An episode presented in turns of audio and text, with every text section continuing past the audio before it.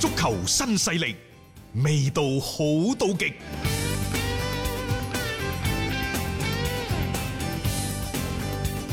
嚟，既然講到轉會市場呢，我哋不如再關注埋巴塞嗰啲情況啦。迪史特根，迪史特根是否同巴塞嘅續約呢？啊，大家就都比較關心嚇。嗯，嗯，話呢，而家迪史特根已經開出咗留喺巴塞嘅條件啦。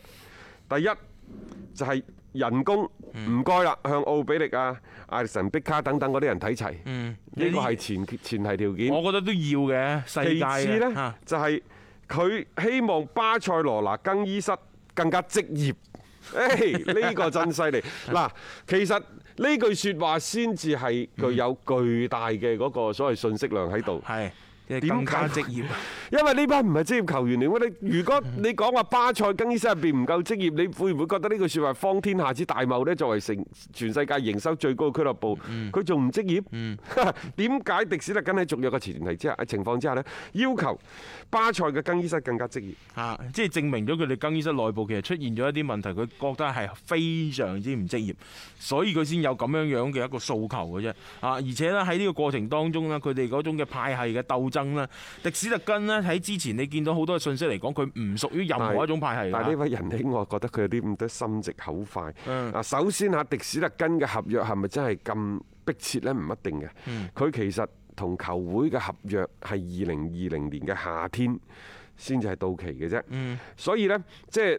巴塞一路都對迪斯特根嘅續約呢係持樂觀嘅態度，尤其係紐亞同拜仁續咗約，即係話佢想翻德國嗰條路。嗰度門關咗，已經係就懟死咗即㗎啦係翻拜仁啊啦，起碼，因為你如果唔係去拜仁，你去其他球會咧，啊以迪史特根咁樣樣嘅卡位嘅話呢，就似乎唔係好好嘅一個選但擇係。咁樣，迪斯特根其實亦都係受到咗唔少嘅邀約嘅啊。佢就希望呢，喂，更衣室嗰啲大佬，你可唔可以攞出更加好係啊嘅職業態度即係出踢波嚟啊踢波搞咁多嘢，啊 呢個確實係即係巴塞內部啊。 佢呢就希望構建一個團結一致、嗯戰鬥力更強嘅俱樂部、啊更衣室。係 係嗯但係是否團結一致呢？即係再加上呢，其實迪斯特根另一方面就講：喂，我係咪應該喺球隊當中擁有擁有更加高嘅地位啊？嗯仲有你而家巴塞嘅咁多位隊長大佬們，你哋夠唔夠職業啊？嗯啊等等，迪斯特根而家就等於向啲大佬挑戰啊！嗯你睇下你而家巴塞。即係如果係下個賽季咁計啊，美斯、蘇亞雷斯三十四歲，基士文都三張㗎啦，三十㗎啦，嗯保斯基斯三十三，比達爾三十四，比真力三十一，艾力佐巴三十二，比基三十 四，阿森美度啊廿六七嗰啲係算小朋友啦係，迪史特根廿九歲，但門將廿九歲，你啊真係當佢十九歲啲僆仔或者廿一二歲僆仔咁踢。係所以你睇下呢個陣容放到全世界，可能即係冇一隊嘅俱樂部喺個主力又或者常規嘅輪換陣容嗰度，嗯即係竟然係擁有咁多超高齡嘅球員。老得咁緊要嘅，即係呢種陣容咧老化嘅程度咧，係可以話點令到大家 O 晒嘴。啊尤其係上個月，你用廿三歲嘅小朋友嗌嗌到到尾路係啊，嗌到美路啊，係啦，即係就去換呢一個嘅誒比真力真 力即係所有啲球迷擘大嘅口得個窿。係啊，匪夷所思啊！巴圖美奧呢，繼續就係佢嘅忽悠嘅呢一 個功力技能啊技能。啊，佢呢就放心放心，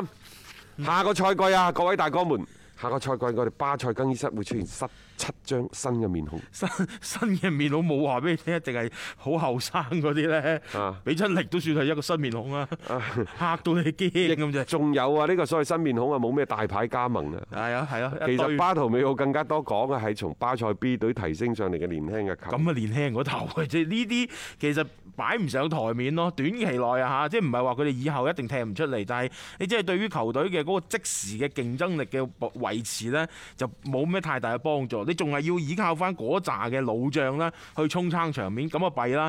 一個賽季落嚟咁多賽事，大家知道因為今年疫情嘅原因壓縮咗本賽季嘅聯賽，亦都影響埋下賽季嘅聯賽。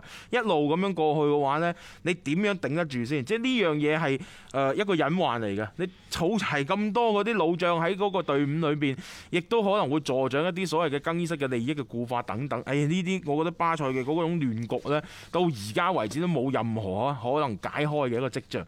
所以點解迪斯特根喺續約嘅過程當中要提出呢種嘅所謂嘅職唔職業嘅言論，亦都係有的放矢啦。 Hello，我係張達斌。每日傍晚六點到七點，我都會喺 FM 一零七七同大家做節目傾波經。而家係自媒體時代，除咗喺電台嘅節目，每一日我仲會喺抖音發布最新嘅短視頻內容。嚟抖音搜索斌哥廣播就可以揾到我啦，記得添加關注啊！另外，歡迎大家關注我嘅微信號碼，方便隨時交流。敲重點，唔係公眾號，係個人號啊！微信號碼係一三四一六三六孖五九八，一三四一六三六孖五九八。接住呢，我哋再將個話題就放翻嚟國內足球方面。其實喺我哋節目出街嘅同時呢，北京國安對住武漢卓爾嘅賽事正喺度進行，而稍後八點鐘呢，仲會有另一場石家莊永昌對住青島黃海嘅比賽。升班馬內戰啊，嚇，但係都係有故事嘅兩支嘅球隊。不過呢，即係當然除咗廣州兩隊波之外，可能其他球隊佢哋打波呢，大家都唔會太過關心，因為呢個分咗兩個組，尤其喺蘇州賽區度冇廣州嘅球隊喺度打比賽，好似同我哋呢就真係差得幾遠。但係大家亦都可以留意下 CBA 啊啊，其實 CBA 嘅嗰個所謂嘅十二進八啊、八進四嗰啲單場淘汰賽，其實係好刺激、好激烈嘅嚇。咁誒，其實我哋喺 Uku 平台嗰度呢，亦都係為大家帶嚟呢，就係今年 CBA 所有淘汰賽階段、季後賽階段嘅廣東話嘅旁述嘅，大家亦都可以留意係 Uku 體育嚇。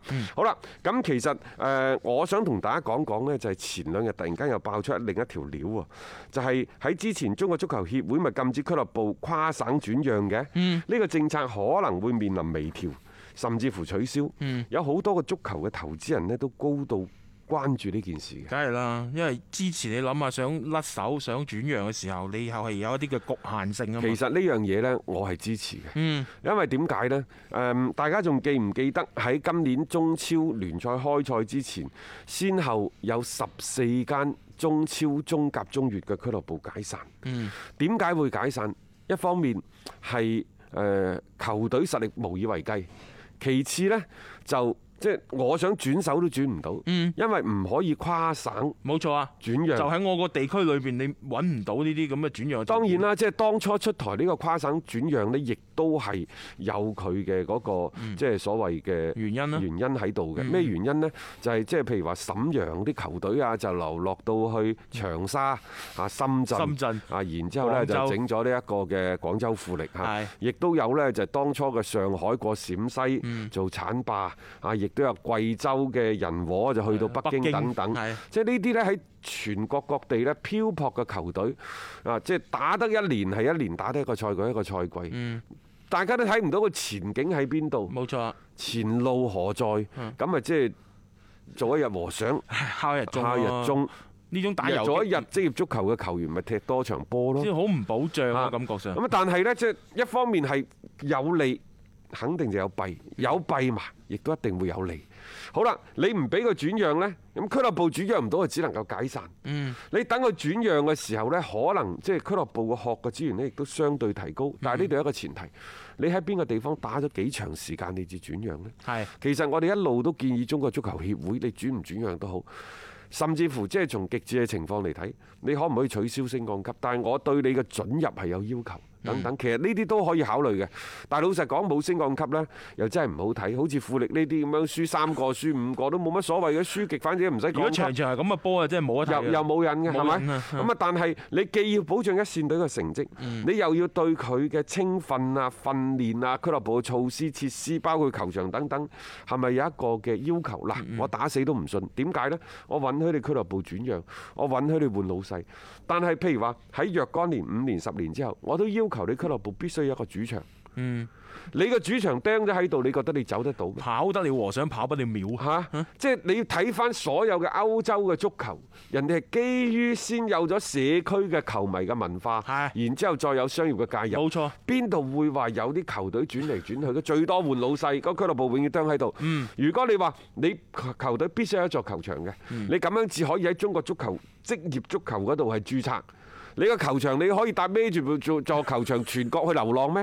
冇可能一㗎嘛！係你有本事周圍起。所以呢啲都係因為你自己嘅一啲嘅規則，即係制定得唔嚴謹、唔細緻。即係導致呢種嘅局面呢咯。個亦都係中國足球呢，即係由呢一個嘅專業隊向職業隊快速推進過程當中，呢個必須要時間嘅沉澱落嚟、嗯累積落嚟，你先可以慢慢轉變嘅。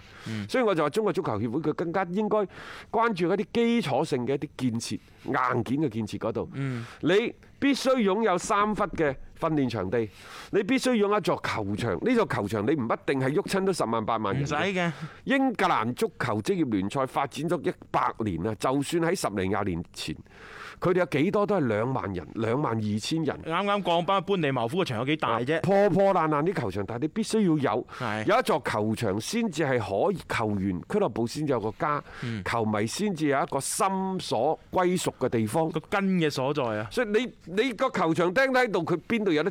邊度有得跨省轉讓啊？ 各位，有嘅就係換老闆換老闆。誒、到期時你咩中東財團 啊等等，我哋呢度咁多啲財團，大家温州財 團啊，呢一個三亞三亞財財團團係咯啊，黑龍江財團等等，你咪嚟收購咯。係啊你收購咗咪繼續大家再去玩咯。即係歡迎㗎呢樣嘢，反正球隊就擺咗喺度啦。呢、個就係好多時候一啲嘅硬件所以或呢，者制定嗯即係放開轉讓與否，是否有利、是否有弊等等。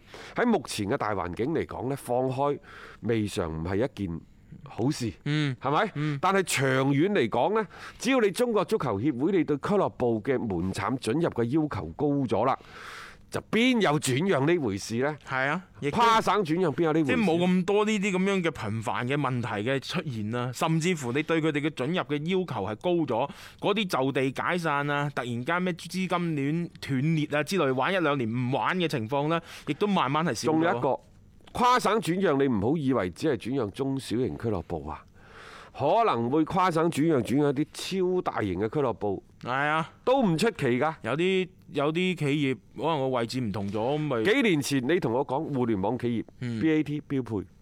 而家仲邊有 BAT 呢種講法㗎？係咪？包括啲美團，人哋隔離老王係隊足球啊，而家人哋又隊支付寶啦。但係佢有冇需求去做一隊波呢？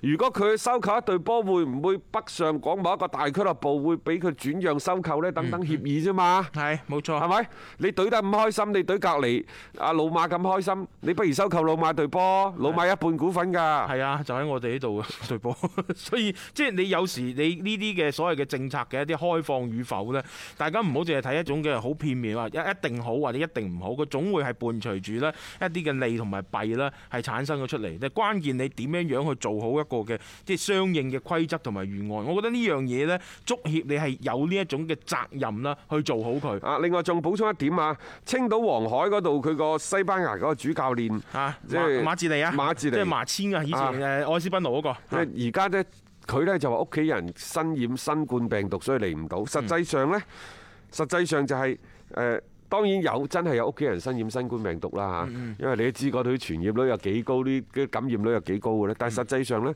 就有西班牙啲球會係揾佢係去做主教練，冇錯，所以佢呢就唔想嚟啦。嗯咁唔想嚟呢，就都冇問題嘅。咁因為呢，而家呢，就亦都即係開啟咗疫情期間換教練點樣換啦。